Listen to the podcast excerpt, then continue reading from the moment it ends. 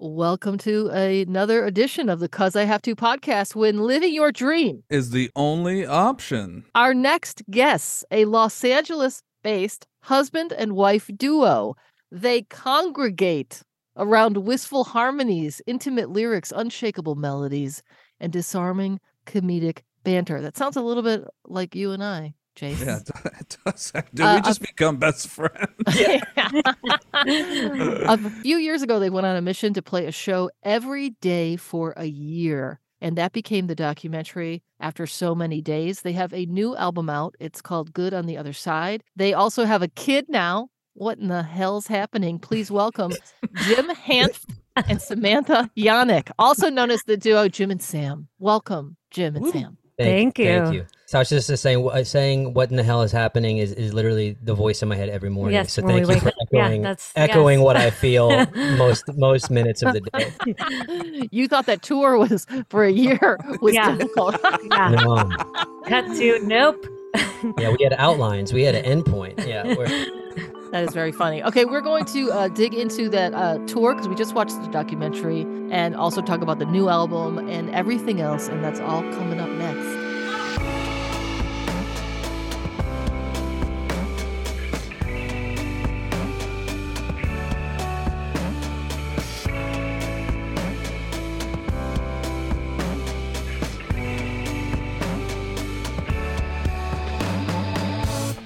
We made it to season 3 of the Cuz I Have To podcast. When living your dream is the only option. We are your hosts. I'm Julie Slater. And I'm Jason Friday. We'll be chatting with guests and each other about facing your fears and going for it in life. We hope to inspire you to live your dreams. Now let's get to it. And we're back. Jim and Sam, how do you have any moments away from your child? How old is your kid now? She is, I'm like, how old is she? She is 2.5 almost. Oh, terrible twos. That's fantastic. Terrible twos. It doesn't look like you guys have slept in 48 weeks. I'm kidding. We haven't. No, we actually sleep now. It's weird. We are sleeping. Yeah, now we sleep mostly. You guys sleep apnea. That has nothing to do with the baby. But that's not, we sleep sometimes. But no, she's like in a little daycare sometimes. So that's when we get to do other life things. Yeah, mainly like panic and sort of, the minute we get through the panic and like the arguing, and then we all of a sudden figure out what we're going to do. And it's like, oh, we're late for. Oh, hello there, guys. This is the part of the program where the Zoom freezes up and we pause for a second. Oh, now we're back. Okay. Before our computers froze, you were talking about how you have daycare and you do all these things and you make lists. And then by the time you're about to actually go into action, it's time to pick up your daughter. Yes. Yeah. When I hear it back like that, it sounds like we're really struggling. Can we? I don't know how this. I don't know. But we have gotten better about it. Like we. It's we redo it? Can we re-say it? So you guys have a daughter. Please go ahead. Start from there. That sounds like quite a rock and roll life you're living. Yeah. Oh yeah. There's nothing. No, like it's it. But we do. We try to fight faster. We fight faster to get so that we can get other things done before that. But yeah, no, it is. It's the best thing. But it's definitely been a transition to. From just being us. Sure. Right. Yeah. It always is. Yeah. Yeah. If we could go back, let's go back pre-child. So we did just watch the documentary After So Many Days, how did you guys come up with the idea? Well, you were pretty truthful in the opening of that documentary of why you did it. You decided we're going to go out on the road and do a show a day for 365 days. You want to just talk a little bit about how you came up with that idea? And yeah, we were we had just gotten married, right? And we were kind of in this rut, and Jim and I we don't always agree on everything. We agree on not much, but this we had a notebook filled with like a million different ideas, and I think this was the one idea that we were both agreeing on. We were, just to mention, we were a band before we were ever in a relationship, so that was kind of the foundation of everything. And then I think when we got married, all of a sudden a relationship and that part of it and families and all that, it became sort of this crazy focus for a minute, and I think we were really ready to kind of switch back. And within the first year, they say like the first year of marriage, each person's kind of posturing for the rest of their lives in a weird way. And that's you getting the most fights during the first year because you're like, oh, this person never puts the dishes away, and I'm not living in a world and a life like that. And then it just erupts.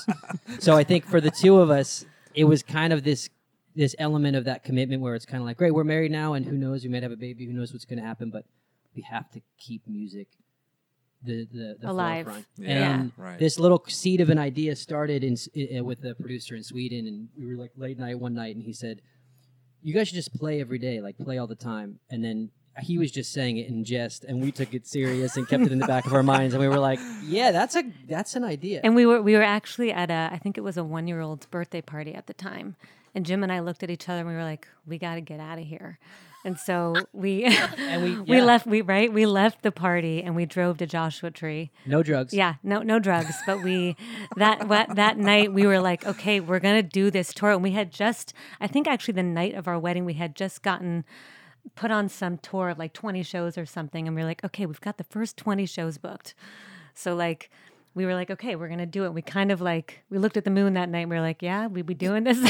And then we just did it. Yeah, we just were like, okay. You can't think about that kind of idea too much. And if you sort of get into like high level planning mode and strategy, I mean, we have, it's crazy now when we look back, we have this insane spreadsheet of 365 rows and each person that helped us put on a show and each venue and then like, everything that fell apart, but yeah. And then the filming component was a whole nother piece of it. It was just pretty crazy. Yeah. So I loved it. Yeah, I was just going to explain a little bit from watching the documentary. Yeah. So, you know, you guys only had 20 shows booked when you went on the tour, you said, for 365 days? Well, when we had the seed of the idea, when we said yes, we had 20 days. And then we had like the first 75 kind of mapped out, but then we had nothing else. Yeah. Just ideas of what we were going to do. We were like, it's going to snowball. I mean, we were like, it's going to work out. We'll figure it out as we go. Oh my God. So, of course, they would show in the documentary that some shows didn't work out, and then a day would come, and the hours were ticking, and they didn't have a show, and it was so cool to see you guys just approaching, like, whether it was a bodega or, I don't know if it was like a restaurant. I think I saw a salon. You're just like, oh, the delivery guy comes and delivers food, and you're like, hey, can we play a show for you? That is so much... I guess to me, I don't know how outgoing you guys were before then, but I would think that would change you. I think Jason's way more outgoing than I am as far as approaching people. But I would imagine after a year of that, like nothing has to faze you. Just like, hey, you know, do you feel like that changed you? Just even that whole like having to ask people, hey, can I just play some songs for you? It's really funny you say that because Jim and I kind of have a similar dynamic where I think Jim has less of a hard time going up to people and saying that, where I was just like, oh, God, we're going to do this again. And then by the end I was like, oh, okay, like I'll do it this time. Can I do it this time? But I do have to say, like, it's like any kind of practice, like it wears off if you don't do it. Right. So even after that tour, we've kind of jumped into kind of doing things similarly again, and you have to like relearn the muscle. Yeah. But it's nice that it's there. Like, you know, it's there, and there's like this little treasure box that you open up and be like, oh yeah, like that's how that makes you feel. And like, it's not so scary. And you know, you have multiple reminders of that, which is like a really cool thing. And yeah. We also used music during that time as the, like everybody has a lock, or like every stranger has a lock, and like, you can unlock people. It's like really, really hard, but music was the thing that was unlocking them. And then we thought it was the music, and then we realized as we went on and the conversations we would have after playing and all that, it was just the fact that we were showing up to this thing we were passionate about and that we loved and we cared about. That's what unlocked people. So that's the thing that we kind of carry with us now. And I mean, that's kind of the way we sort of... Yeah, try to communicate. And on that same thought, what's interesting about it is I think part of the fear when you do go up to somebody and you do approach somebody is, oh, like they're going to think I'm nuts. And they do initially. We were nuts. We're talking about it. We were nuts. We were nuts. But the thing is, you know, everybody's a little nuts. Yeah. And I think once that's kind of out of the way, and you kind of put the most vulnerable thing out there, it creates this like really amazing moment between people of like, cool, like we've already done the thing that's weird. Now we can just talk. And that was one of the best parts of the whole experience, was just being able to have these amazing conversations with people we definitely never would have had, because they're judging you and you're judging them, and all you see is what you face value. And it was really cool to kind of get beyond that. Did anyone say no? It's a lot. No. Shockingly, we had like 2 or 3. That's it. Oh yeah. My God. Wow. Yeah. Nothing. And those were hard no's. Right. They were one was in New York at a rental car facility, and the woman was not having it. She was like, what if you can't sing? And we were like... That was her response? And we were you were right. Like, that's valid, you know? And we're not going to sit there and be like, oh, we can sing. Yeah. Yeah, because the whole thing just becomes weird. It's like... So I was like, okay, I guess we'll see you later. And it was just super awkward, and we had to get our car anyway. And so we had this whole awkward exchange, and then we just left. That was a weird no. Only in New York? Yeah. You said it was in New York? Yeah, it was in New York. Jersey. Yeah. Oh, Jersey. Oh, yeah. Even worse. Jersey, yeah. Friends don't let friends live in Jersey. I love making fun of Jersey because I lived in New York for a long time. Wow, that's so interesting. Well, I would think this is a lot. I was in sort of like a self-development group, and they were getting us to stop worrying about what other people think of you. And I love the line, people already hate you. There's a bunch of people who already just can't stand, just when they just look at you, they don't even know you. So they had a thing that we had to go do, is go in a public place and lie down for 3 minutes just to show you, other than a worker might be like, are you okay? But literally people drinking beers are just like, they don't care what you're doing. So I feel like that was a great example. First of all, if someone says no, what's the big deal? Other than the fact that you got to find someone else then to let you do a show, because you're on a clock of when you got to do shows. But yeah, it seems pretty neat. But then I would imagine some really beautiful things. Just even the stuff you showed in the documentary, just showing people and really the connection of people and them being so touched that you were there. And maybe they were having a really bad day. I think there was a guy, it was his birthday, and he was working in a bodega or whatever, and you came in. And I mean, it's kind of neat, the way the universe works and how you guys just happened to be there at that time. And you must have had some really special moments on top of moments where you were like, oh my gosh, what are we doing? It's funny how that laying down moment of just going and laying down, that's a really cool exercise, and it just kind of rips away that fear, and I think, just speaking about the bodega guy, it's just those, I think we thought all of these, just none of the shows that were going to be, I'm messing up here. My brain just stopped. Well, I want to say something. I had 10 thoughts at once. I'm going to say something, and I'm going to go, is this what you meant? And this is your opportunity to be oh my God, absolutely. Thank you. Even though it has nothing to do with it. Okay, great. That's beautiful. I appreciate that. I think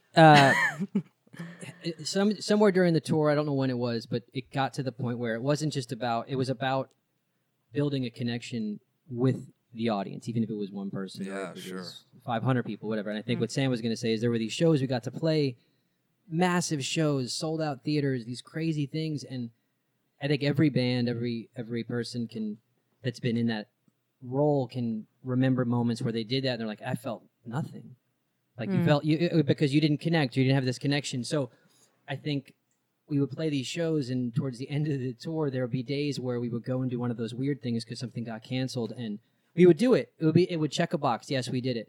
And then we'd walk away from the place. I specifically remember something in LA where that happened. We walked away and we were like, that doesn't count. That whatever just happened, we were noise pollution in that moment. And I mean, there were moments that we were noise pollution, and it's shown in the film where you're at a restaurant, nobody cares, and it's humiliating, but you still showed up. But when it falls flat in terms of trying to build that connection we're talking about, we would go and we would find another place. And it would always end up being like a vape shop that like blows our minds.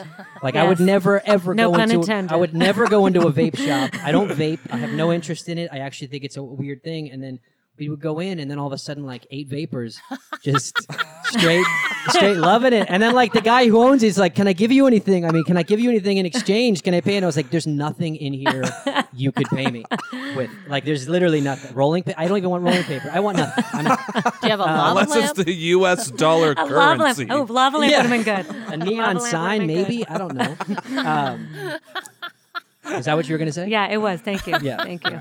Oh, my God. So then did you feel, you talk a little bit, I think, in your bio about manifesting. Let me read this part. Throughout life, we make a series of promises, pledges, and pacts. They manifest in different forms, whether it be on paper, as a ring, or through consistently showing up.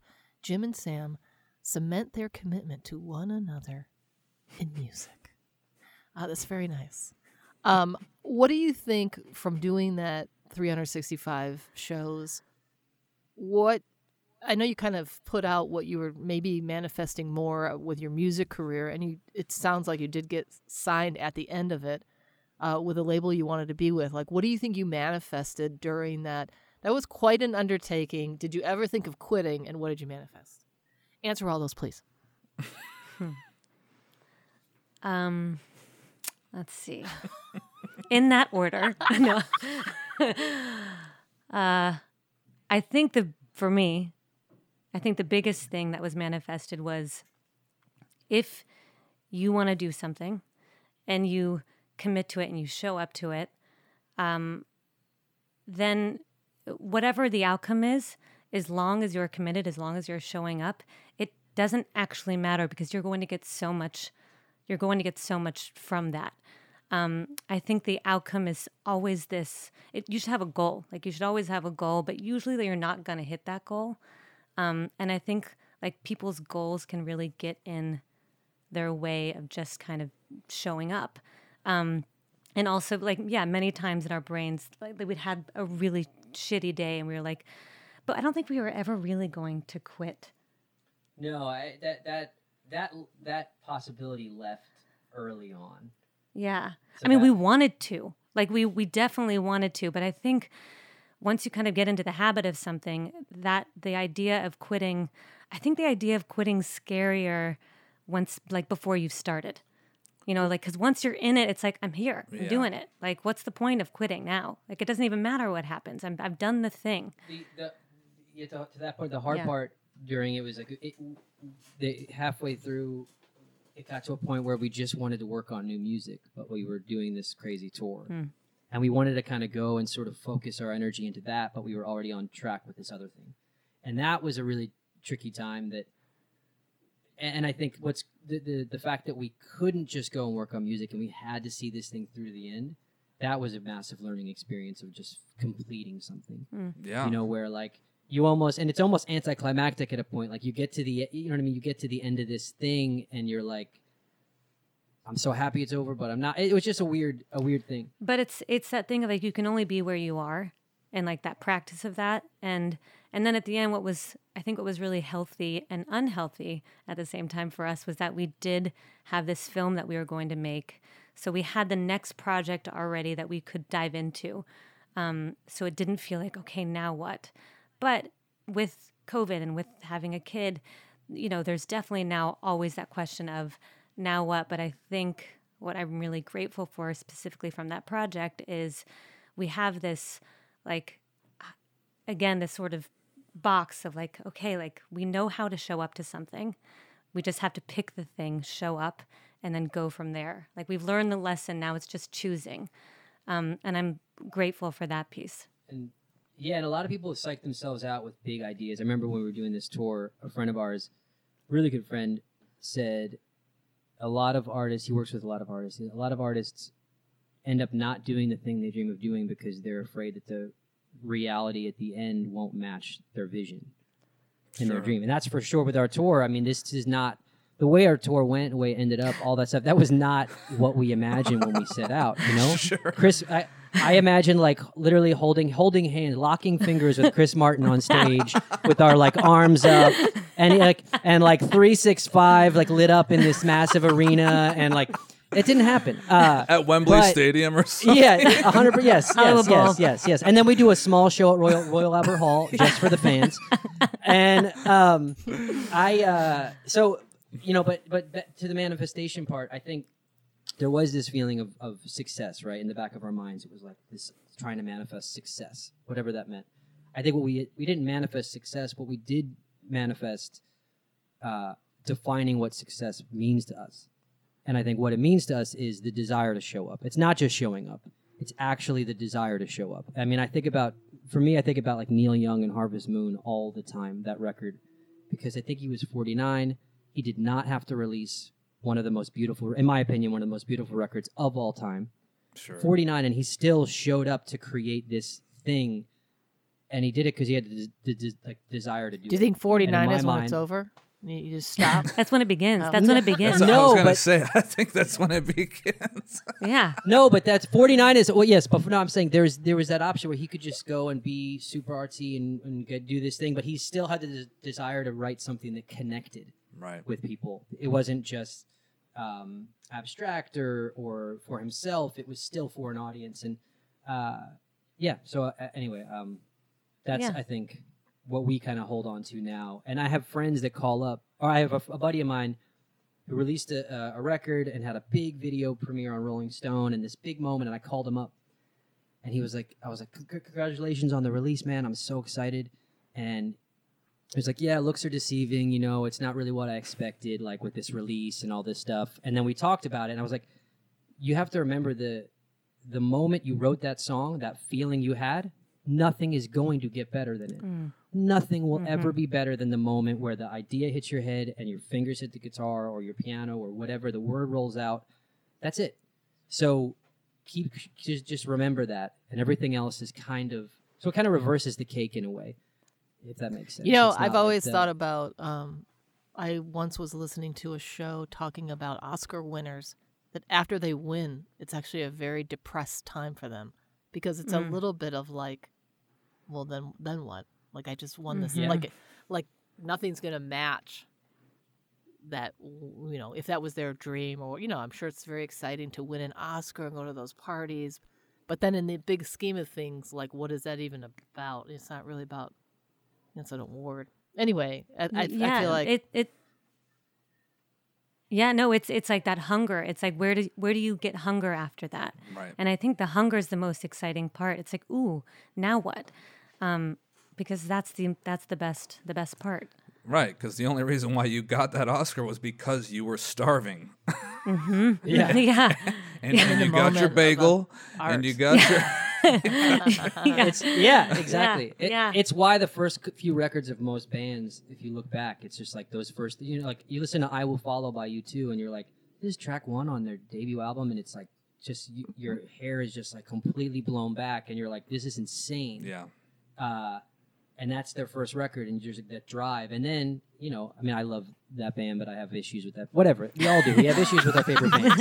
We're not going to get into it. I'm not here to defend you two. It's not what I'm here about. Oh, boy. Okay. I mean, do you want to talk about Zooropa for a minute? You want to? Okay, you were set. Yeah. I was a big U2 fan. Like, when I was 15, I was obsessed and all that. But there was that Europa and one other record. Discotheque. Yeah, I was pop. Just like, no thanks. But then they came back, and I'll say, you know, their other albums are better than those. And I even think Bono admits to some of that being bad. Do you think, can I ask you a question? Do you think All That You Can't Leave Behind, which I think is a great, amazing album, do you think that phrase is like, he's referring to Pop and Zooropa? Like, you think he's literally just being like, man, here we are. I just can't, all that I can't leave those behind. They're there. They're like, can't get rid of them. So, I can't get rid of them. Yeah. Yes, I do. And I also think he was talking about the record that he put into your iTunes account. Yes. He was a prequel. It was a warning. Exactly. That is so tough, though. You know, even we were talking about Coldplay. I think Coldplay.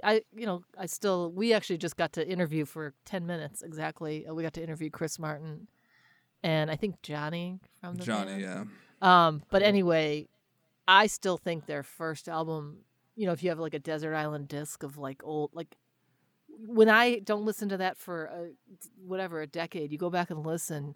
So it is very interesting that, you know, bands' first albums, there's so much. It's, you know, that's another thing for bands. Like, how do you keep that magic going? But I will give, you guys know, being in bands, I've only been in one band and then I just played solo.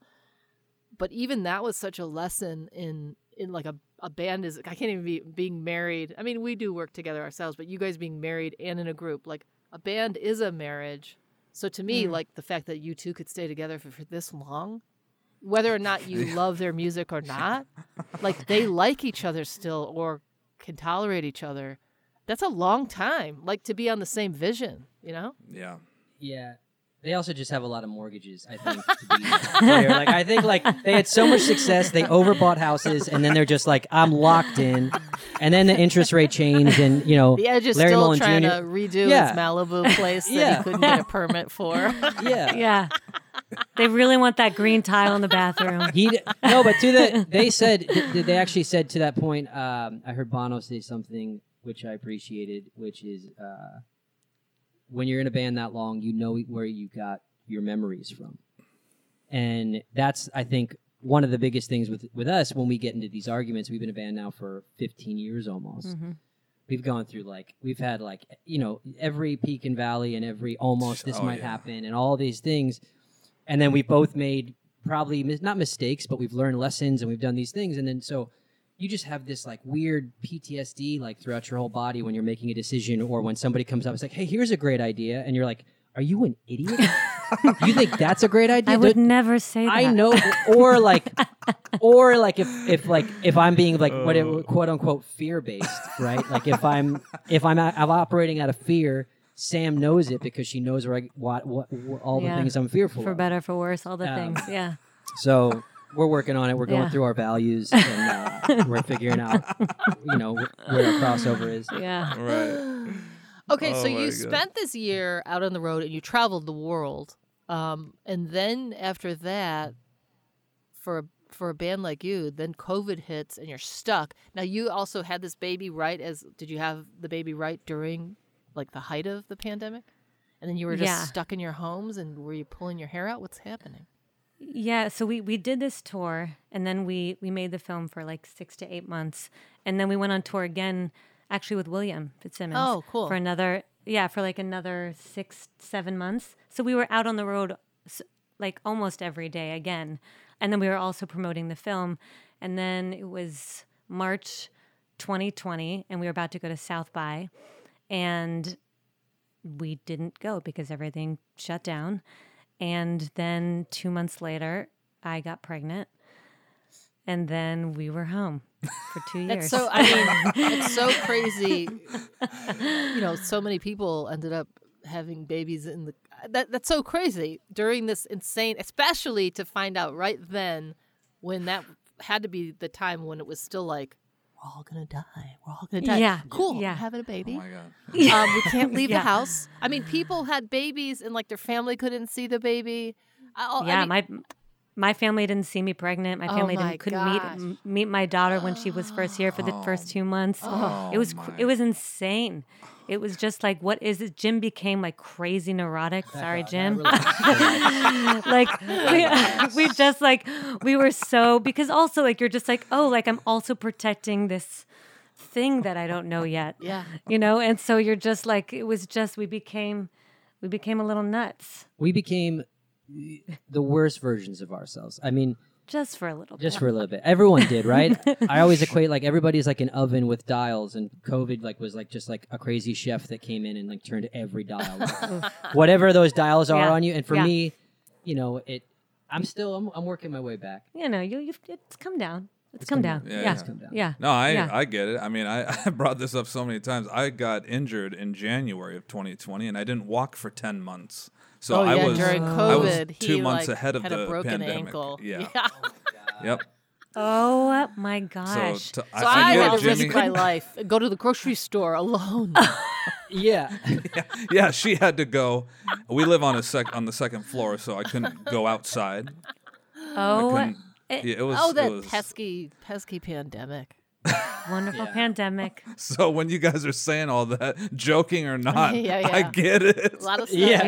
Yeah. I really do get it. On top of not being able to find flour to make bread. That was honestly that was the lowest of the low. Yes. It was. It really was the lowest. Yeah. No toilet paper, no flour. I'm out. Yeah. Okay, so then you have this new album, Good on the Other Side. Was this all written during the pandemic? Did you have the baby yet? Were you pregnant? It was kind of it was written during the pandemic, right when she came, right after she came. It was kind of that. It was a little before, a little during, and a little after, and it's kind of the journey of those three times. And then actually, I think towards the end of it, we wrote a couple songs that kind of made us that we were super nostalgic about, kind of our lives before all of this happened. So there's a couple of those songs on the record too. So it's kind of this all-encompassing emotional roller coaster of that whole experience. I love it. Yeah. So what are the songs? Because we'll definitely play some of this on my radio show, and we can play some songs too. What are the songs like? Do you want to name some of the tracks like that were maybe about before, like how you're mentioning sort of your chapters in life? Yeah. What are you thinking? Take it away, Jim. Me? Yeah. I'll interrupt you. Don't worry. Me? Well. Yeah, I mean, I guess let's talk about track one, I guess. Okay. Sort of, right? Or Space for the Stranger. Yeah, that's a good one. Space for the Stranger, I would say that was sort of the one where I think we were like, oh, this is... That kind of became sort of an anchor for the rest of the record. And that started because we live in a two-bedroom in Santa Monica, and the second room was our studio. It was our everything room. And then... When we found out Hazel was born, it was like 3 or 4 months prior to her arriving. And we were just cleaning out the room, pulling everything off the walls, taking all the gear out, putting in a crib. It was just basically to completely changing this room that meant so much to us for so many years. It's where we made the film. There was just all these pieces that were so connected to this room. And then we moved it all into this boiler room that we're in right now. But yeah, we were kind of taking things off the wall, and we were going through old tour posters. And then the next morning, Jim's kind of downstairs, and he's twinkling in the piano. And I think like the first lyric came out of your mouth. It was like, "Do you remember late night in Boston?" And then we just literally started kind of going through, all these memories that, we thought we were just going to have to let go of, or we just didn't know what was our life was going to look like once she came. And so that song kind of was born from this feeling. Yeah. And that's Space for the Stranger. And then she came, and I think because it was the pandemic and it was tough and we had nobody around, and it was, we kind of had a tough go of things. Sure. It was kind of... What's that mean? It was... Is that when you elaborate on that? I don't want to be with you anymore. See you later? Or that didn't make the album? That one didn't make the cut. But it was, I think I wasn't fully ready to get back to the music. I mean, we were like 6 weeks out, and Jim was like kind of trying to pull me out of this. I wasn't in a darkness, but I was just in a fog. And so the song was called, it's called House on Fire, was one of the first songs that we wrote, and kind of, it was just kind of about. Yeah, but just we both were a little depressed. I mean, it was not. Yeah, it wasn't kind of postpartum me. Oh, yeah, sure. And both of us were going through it in different ways. Yeah. And, I think that song, luckily, when you have a partnership like we do, And even pre-baby, pre-all that stuff, there's always one of us, it's very rare that both of us are like underwater. Like there's always somebody who's like slightly above water and is like, I got you, and then all of a sudden the next person gets up and they're like, now you made me depressed by pulling you out of your situation. Now I'm going to be depressed for Thursday. And House on Fire is really that moment of us kind of being there for each other, but then also having this new thing in Hazel, which is our daughter, like this new thing that we love more than each other. I mean, right? Can I say that? Do you feel that way? Good to know. But this thing that you'll do anything for in a weird way, and it's kind of this. So that, and that starts off the record, because the record being called Good on the Other Side, like, I think in our minds, the record really is sort of trusting in the process of going through all this and it being good on the other side or different or whatever it might be. And it's a pretty dark song, and it opens up the record, and then hopefully we end in a lighter place at the end. Yeah. But House on Fire is kind of like Hazel and the music and each other kind of pulling us out of this time, and also just paying homage to the time. It's like, hey, sometimes you're just there and you just have to be there, and then eventually there will be another side. Right now it's like this. That's a good saying. Right now it's like this. That's it. Right now it's like this. Now, I like that. During the pandemic, Jason and I had some feels about Los Angeles, and you do have a song, Leaving Los Angeles for Good. Now, you haven't left, so what are the thoughts about leaving Los Angeles for good? Go what is this? As far away as you can. What is this? Jason, born and raised. Where are you guys from? Born and raised. Wow. Jim's from Philly. Outside of Philly. The edge of Jersey. No way! Come on, that sounds dirty. Yeah. It does. It sounds like a title Bruce was gonna use. It was like Darkness at the Edge of Jersey. He's like, edge of Jersey. Don't think it's right. It's Darkness on the Edge of Jersey. Right. Yeah. Yeah, you were gonna say. Oh, and no, and I'm from Dallas, but I think don't roll over Dallas. Dallas, Texas. I'm not proud of it. Okay, I'm not proud of it. That, I was whatever. Anyway, so we. It's okay. But we talk about leaving Los Angeles every day. Yeah. But especially after Hazel came, it was this big question mark of is this place going to be right for her? Is it right for us? But it keeps pulling us back. There's we are. There are the obvious things that are going on in the city that I think we all are aware of and know, and It's happening. Every major city's going through it, and it's a really tough in that way. It's also space is a part of it, right? We think about we have these moments. We always there's an Avett Brothers lyric that I always think of when we talk about leaving, which is lies don't need an airplane to chase you anywhere, and that is essentially that's their way of saying wherever you go, there you are, and we. I think every time we think of leaving, it's always driven by something like, oh, if we leave, we'll have so much space and we can write like so many songs in this cabin in the backyard ADU and blah, blah, blah. Or like, oh, if we leave, we're going to really build a community of people who like really want to hang out. And it's like, oh, hold on a second. All those things can happen here. It just might look a little different. So what happens is we stop and then we go like to kind of prove to ourselves like, well, let's write all the songs here proving that we're doing that, and then let's move to the ADU, and then we write those songs, and we fall in love with something new about the city, and we're back in it. And then I also think just being here, the city really drives us. I think because like the city is forever unreachable, it's just it will forever be unattainable, and I think there's something about that like it pushes us and it keeps us on this musical, performative, entertainment, whatever track. And it's exhausting and it's confusing and it's that too. And I think that's why we wrote that song, because we still don't know. And we and that's okay for today, for now. Sure. Maybe you're just warning Los Angeles, look, we could leave one day. Yeah. Just watch exactly. I was looking at it more nice like, man, no wonder why it feels so screwed up. I've been here my entire life. That's right. I'm just kidding. You seem really balanced, by the way. I just maybe that's the key. Yeah. It's, yeah. Well, I've seen it change so much, too, that I've had to, like, adapt with the change.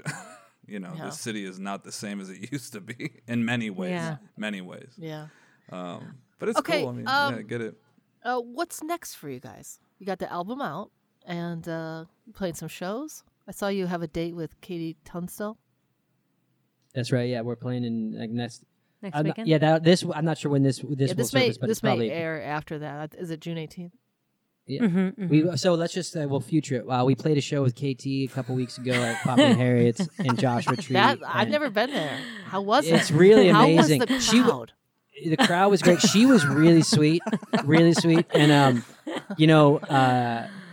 trying to think of something really, like, we sold so many T-shirts. Of merch. We actually went to the show and we couldn't get in. It was sold out. That's it, right. Was, yeah. Thanks, guys. Yeah. We taped it for you guys. We'll send it over. Yeah.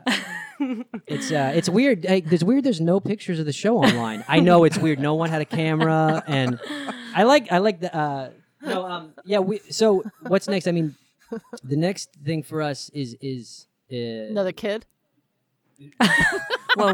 Yeah. Well, whoa! Hold on. Yeah. Slater. Okay. I think there's we kind of opened up a piece in both of us when we made that documentary, just in that sort of world. And the next thing we're about to kind of embark on will be an extension of that. It won't necessarily be a documentary, but it'll be visual and dancing cinematic in a way. That. And that's kind of where we're at right now. We're sort of, we finished the record, and that was its own finish line, and now it's just, yeah, that's kind of where we're at. All right, I love it. You know, one thing that I did love was your bio in the documentary, and like I'm serious, like how when you were real writing it was, it so truthfully. It was so, I'm just like, Jesus Christ, man. I wish I saw shit like this all the time. And I feel like you never do. And that's why I click so heavily with it. I'm like, man, these people are incredibly real. They're so real that it's actually enjoyable to see all walks of what they're going through on this thing.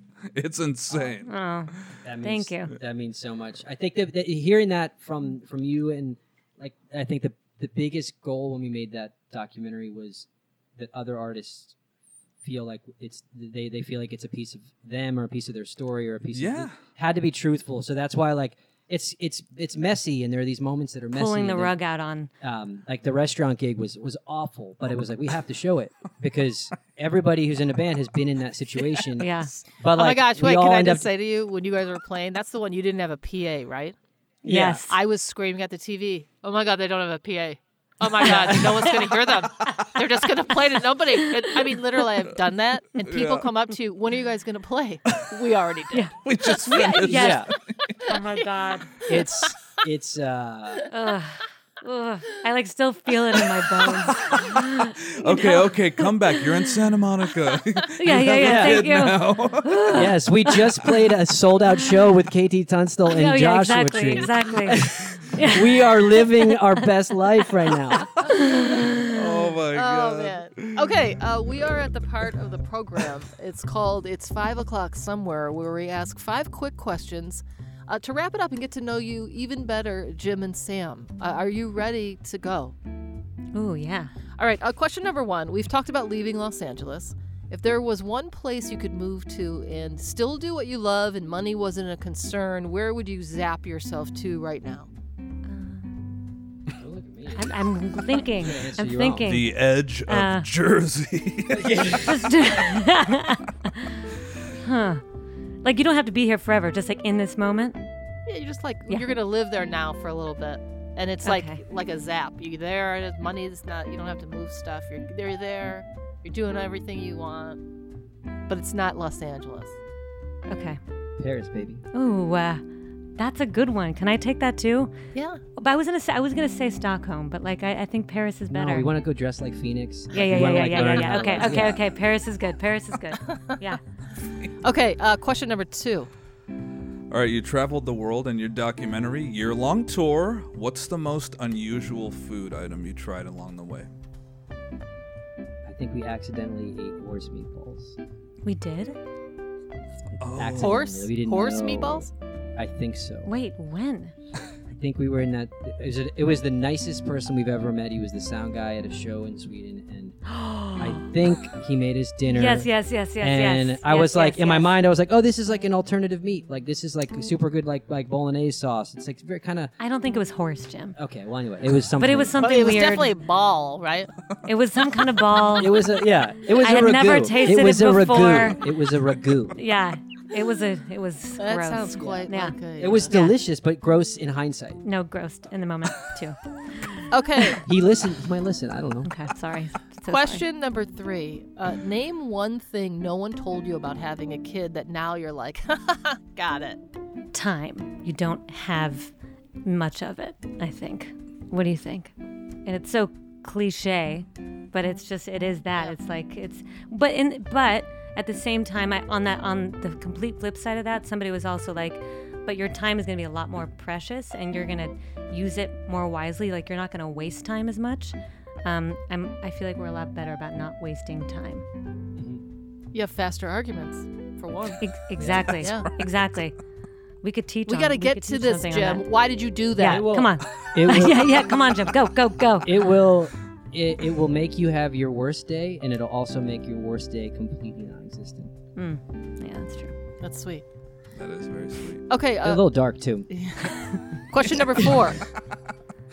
Okay. If the two of you were to walk out the door right now and your theme song started playing, like that's not one of your own songs, what song would it be?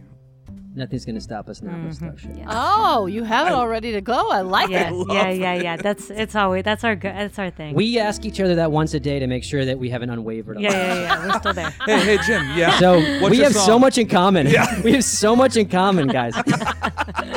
You're like, are we leaving Los Angeles? What's your theme song? Yeah. Okay, question number 5. This is our final question, Jim and Sam. With your documentary and also your music overall, what message do you hope to give people about life? I think just show up. I think whatever you're doing, just show up to it completely, and it'll turn out okay. It'll turn out better than okay. What? No, I think that. Yeah, I was gonna say just. Like if when you're in a tough place or a dark place in your life, find like the crumb, like the tiniest shed of something that you love to do or enjoy to do, and just start there. Start on like the smallest thing that feels good, and continually show up to that. And if you do it, it'll just start to kind of spread into the other stuff. That would be mine. I like it. That's a big theme of our podcast that we try to spread to people, is because so many people that I know who are just like, well, I don't even know what I want to do, blah, blah, blah. It's like, just start with anything little that you have any joy in at all. And right. Joy, happiness. What makes you feel good? Try that out just for fun. Yeah. Start there. Yeah. All right, Jim and Sam, you've been a joy. The new album is Good on the Other Side. I do recommend checking out their documentary where they travel the world for a whole year playing shows every day after so many days. Thank you guys for being on our podcast and sharing all your passions, and a little snuggle to your daughter. Did you say it's Hazel? Mm-hmm. A little snuggle, and looking forward. I haven't seen you guys play live, so keep us abreast of your shows. Yes. We missed that sold-out show. KT, but that's we'll make the next one. Yeah. Thank you for having us, and thank you for doing this podcast and talking about this with people. Just y'all are great. Thank you very, very much. Yeah, thank you guys.